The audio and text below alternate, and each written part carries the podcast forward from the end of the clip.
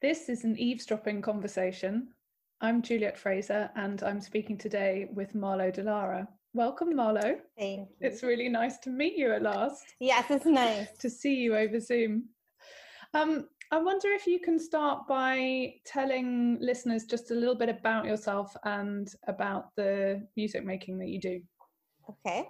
Um, I love an origin story, right? so, um, because I'm a superhero. Um, but I, I, was born in Baltimore, um, Maryland, in the U.S., and Baltimore in general has a very interesting culture to it, of like quite. Uh, it's almost like a, a living collage piece of a mixture of kitsch and its location to like almost fi- to to fine art institutions as well, and um, you know, love of lowbrow, you know, John Waters, also like more kind of outsider thinking, like the American mm. Visionary Art Museum. Um, and then I love like the Baltimore beats. So a lot of like there's a, a strong DJ culture. Mm. Um, also very strong uh, religious communities as well as far as like gospel and, and just a lot of public music making experiences that are combined with live art experiences. So i think i was already primed as a child to um, perceive and receive it and then try to make sense of it all because it wasn't it wasn't like other cities in some ways that don't have a, um, a, a solidified uniform representation in the world right? Mm-hmm. like it's a mm-hmm. it was it's an underdog city so it can be messy it can be blurry and, it, and it's happy to take whatever it can get so i think that combined with what i kind of grew into was a punk aesthetic and also a very uh, i guess using the terminology of the day like woke um, yeah. framework um, also in location to dc was how i was constantly aware of how people were using like public gathering and sounding or um, public music making in response to uh, what was happening in the world. And oftentimes it, it definitely made a protest more fun. Mm-hmm. But, you know, it, it became a very strong part of my work, well, or rather like a, I, I, I don't even just want to say like my, my life. Mm. I was part of the Riot Grrrl movement. So um, a lot of times it was having that ownership and that agency to create your own um, piece to put out in the world. And I was always constantly fashioning what my voice was trying to ascertain in lifetime. Yeah. Um, and the nature of, you know, the wonderful thing of access to Xerox machines and copy machines, that was just such a level of ownership. And I just kind of just kept on using that kind of technology, that kind of adapting from the copy machine to the uh, dictaphone with a radio to um, using four tracks in um, exploratory ways mm-hmm. and combining that also with my music training which some people know and some people don't know is that like i, I was trained as like a suzuki cellist and um, okay, me too. also have some vocal training yeah isn't that fun yeah. and we both use mostly our voice you know yeah. so but i think when you're trained that way to look at music in this um very embodied way in some ways, I think Suzuki kind of primed me for it went into my body. You yeah. know. Yeah. Um, and I think when you when you learn so young too, it just it's like breathing. Um, yeah. But but I also was quite keen on trying to uh, try to figure out, and even to this day, still like what what is my particular voice, and how does that um, harmonize or uh, complicate sonic fields of other mm-hmm. people putting voices out there. So that's kind of my origin story is that I I've always been a maker of sorts um, and a multimedia artist working from multiple sources who's constantly fed by uh, any type of uh, media consumption from uh, posting, you know, to pen pals and and zines to a more uh, deciphering uh, mainstream news or something like that. Mm-hmm. So you so you mentioned Baltimore, but you're you're now based in LA. Is that right? Yes. So I came to LA because I was uh, an artist in residence for the Summer Institute at Cal Arts last June, and I was just very inspired because a lot of people were saying that where where do you go in the U.S. now for uh, kind of challenging contemporary art? Mm-hmm. And I think previously people always thought New York, New York, New York, or or video or film, kind of more so Miami, and then now it's people are coming back to LA, but now I don't know what will happen. Mm-hmm. okay, so you don't know how long you're going to be there. right, exactly. Okay. You mentioned two two subjects in your origin story which I'd like to pick up on a bit. So one would be the way that the political feeds into your your art making, and the other would be technology. Um, so maybe maybe we start with the technology, and I'm just I'm wondering what the technologies are that you're exploring at the moment in your work. You know, it's so funny. Um, so much of my relationship to technology has to do with uh, how I grapple with like my personal imposter syndrome. Mm. Um, because part of it is I have this, you know, D- like punk DIY aesthetic, but a lot of it also has to do with um, limited access to materials or even um, psychological warfare that's played in those arenas of trying to learn how to do it without having um, being mansplained everything. Yeah. Um, but nowadays, you know, with Skillshares and well, what technology has done for a lot of uh, artists who or women artists who felt like they were kind of barred from entering those arenas or felt like they were getting these uh, waves of like kind of passive aggression of you don't belong here. Um, I definitely had to push away at times. Like I would go in and I would want to learn like um, how to do um, plunderphonics and steal samples and manipulate them through software. But then I also didn't want to have to sit there and have someone try to tell me like, do you know what a sample is? Mm-hmm. And I was mm-hmm. like, do you know how you sound when you're talking to me? I think you might, maybe not. I don't know. Um, so right now, um, I've kind of returned to my roots working more with textures and also trying to connect that more with uh, organic materials, mm-hmm. um, which I think is kind of been a happy uh, trend um, in sound art. Um, so, like Kelly Jayne Jones, she uh, does a lot of work with uh, crystals and rocks, and um, and then the return of the field recording is being more um, central. Mm-hmm. So, um, I've been making plants lately and and a lot of uh, trying to work with sound sculptures that where the form um, allows for the space to improvise upon the sound. Mm. So, for example, the couple pieces I did at the CalArt residencies were like these very vertical um, easels that uh, had different metal materials that I mic'd from several different locations and then put uh, several different motors on, like small motors in different locations. And by the different ways that I held the object, it would sound differently. Mm-hmm. And then I tend to also uh, like to work with uh, body sound and breath and physiological sounds. So um, I tend to try to get some kind of either my heartbeat or the sound of my own touching of my own bone, mm-hmm. you know, or um, I love the clavicle for that. That's great mm-hmm. for that. Um, or like teeth. Mm. Uh, so stuff like that. Um, quite a lot of what you're talking about um, feels quite personal or um, specific to the person. So you talk about imposter syndrome, but you also talk about using your own own body. How how much is gender at play within that? Oftentimes, it's the barometer that's that you're being measured by is not one that you or your communities were part of creating. Yeah.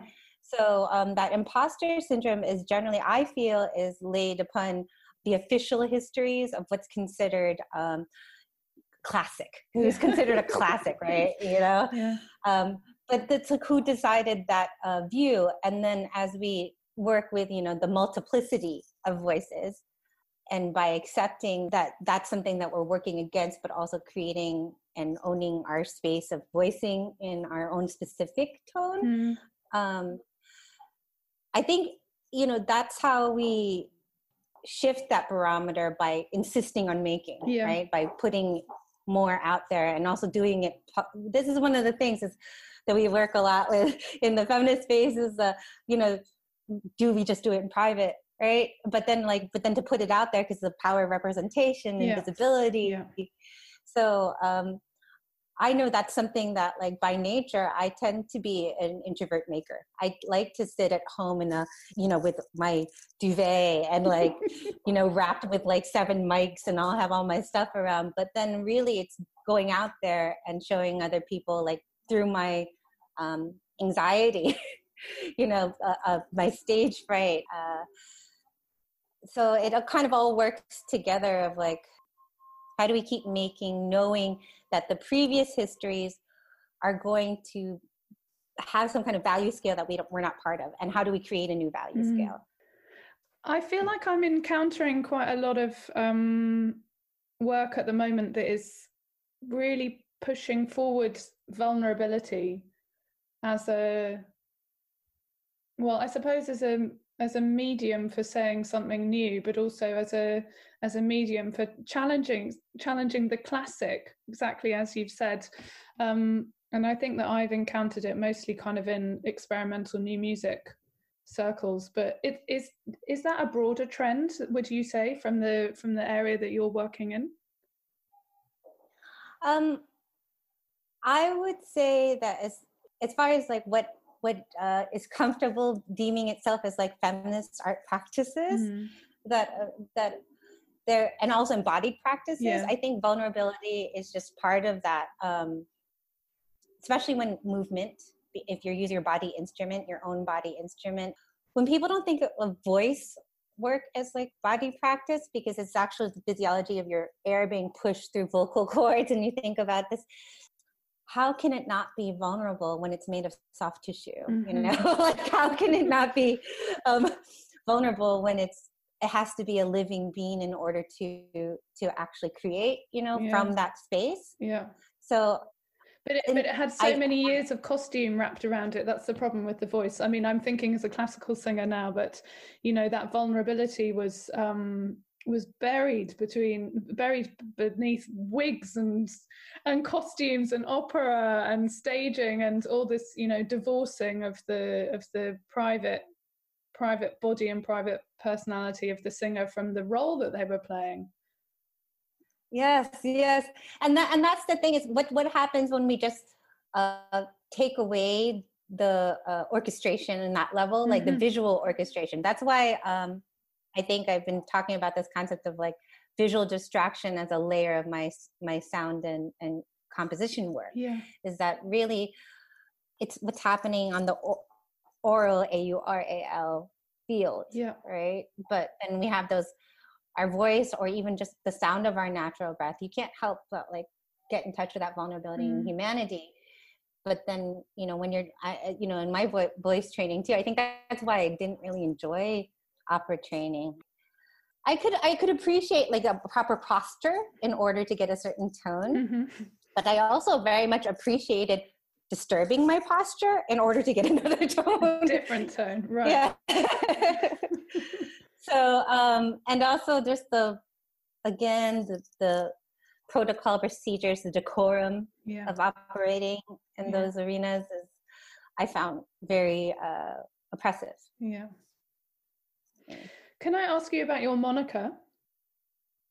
Sure. Uh, where did that come from, and what it what does it mean? What does it mean to you to have that?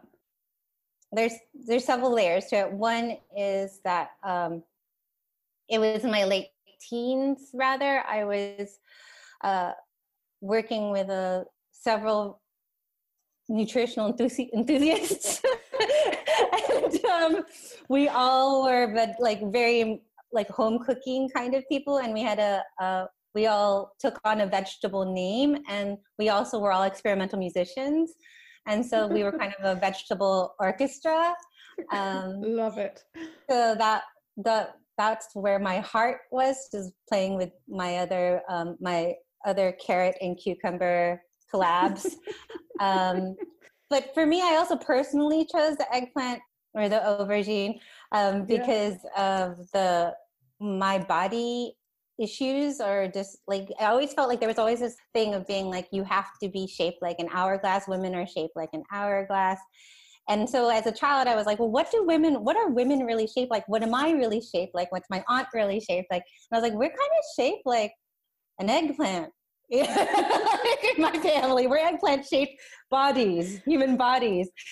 And then uh, I realized that the the eggplants that we had in my family were kind of like we had an array of different types of nightshade eggplants. And so then there was the elongated like Chinese eggplant and then the American or the more westernized form of the eggplant. And I realized, wow, there's also a la- layer of like what the ethnic association of when you imagine this vegetable to be like, okay. what culturally locates you. So, and also I already had a bit of an androgynous first name. Um, so I kind of wanted to push on that a bit and see what happens when you refuse to have a, a gendered uh, persona. Mm. So, but thank you for asking. Not many people ask. really? yeah, yeah. Interesting, but that is part of the thing. Is like it was really about like how do I uh, locate my body and like how do I how can I be proud of its uh, roundness? Really. Yeah, I love the eggplant or the aubergine. It's my favorite vegetable, so maybe that's why I it's, ask, just because I love it. well, and it's one of the best sources of vitamin C. Is it? I did not know that. um, and so, do you distinguish using Marlo eggplant uh, for your performing from Marlo De Lara as your academic persona?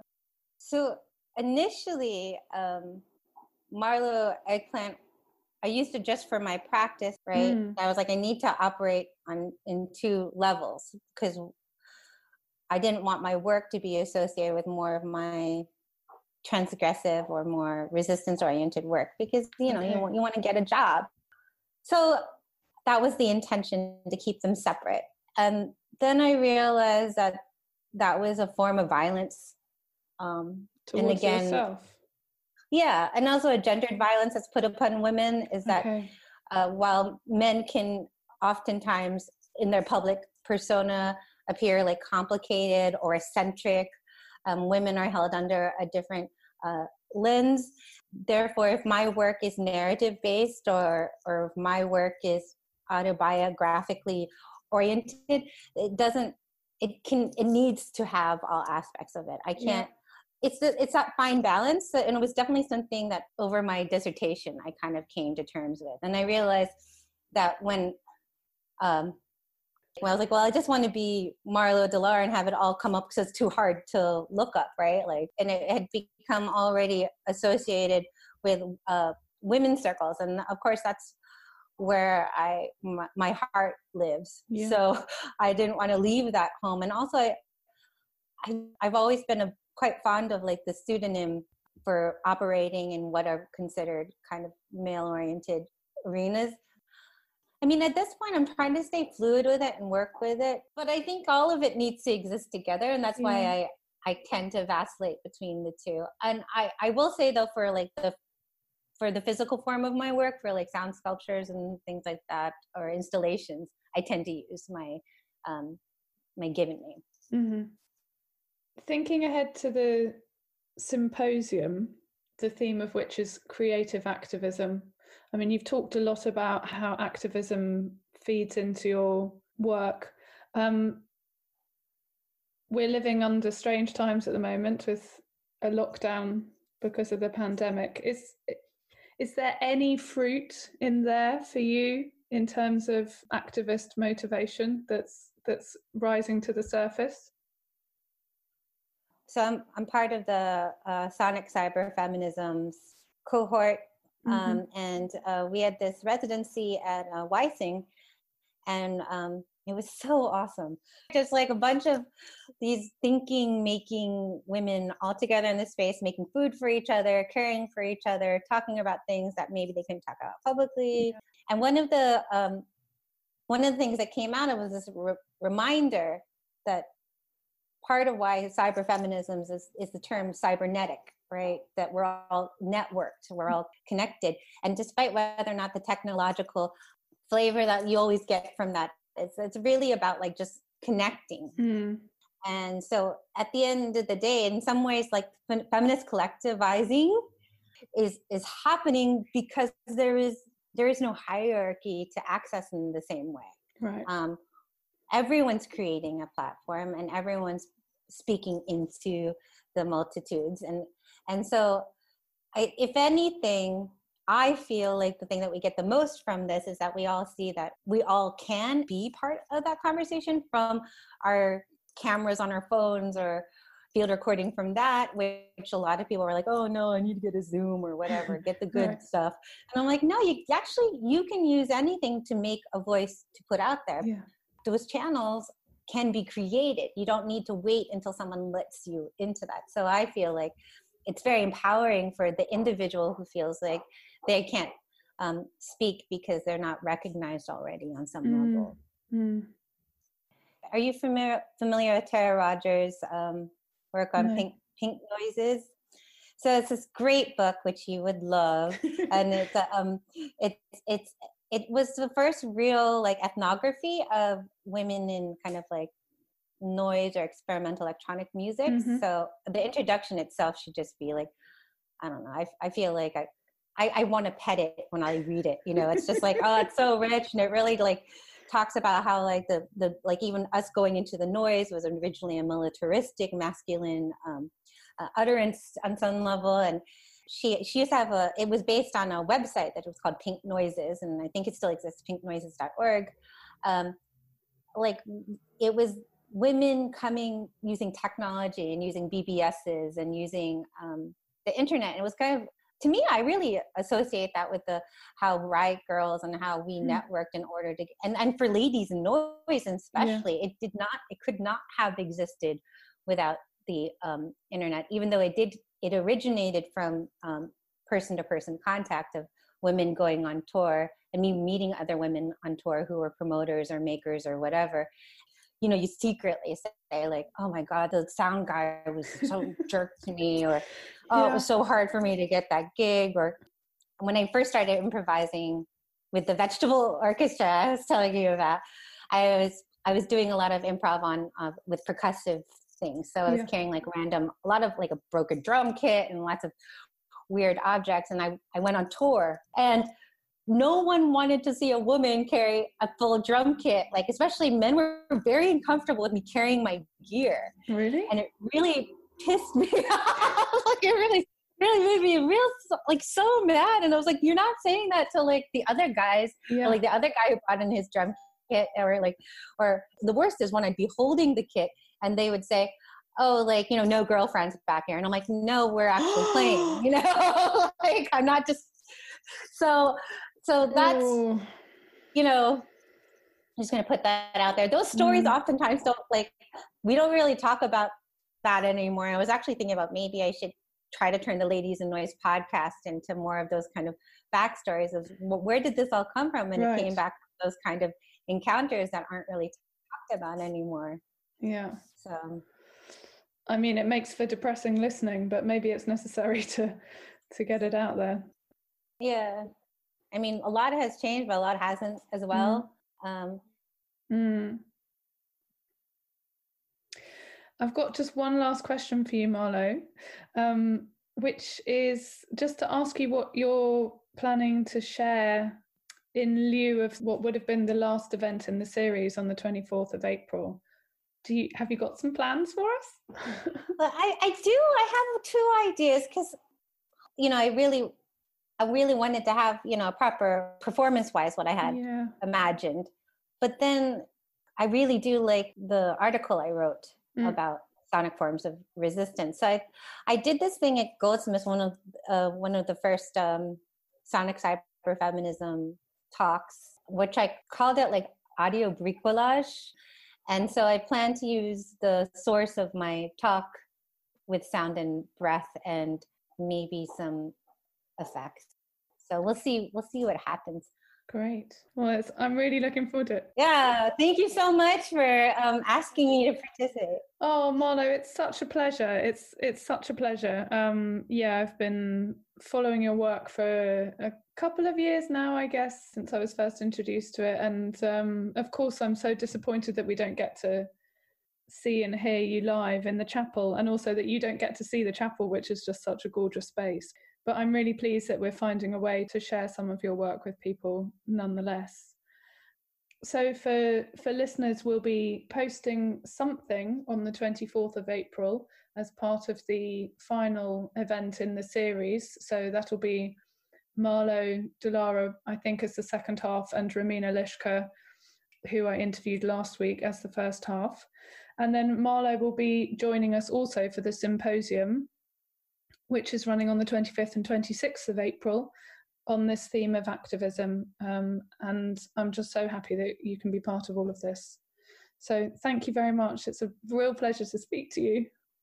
I'm so excited for you, Julia, to have this all to still be able to make all of this happen. It's a really wonderful series, and I'm, I'm it's just such a blessing to see that it keeps on continuing and getting attention. So good on you, I guess. Thank you. Thanks so much for your support. Yeah, it's just great to have you involved. Thanks, Marlo.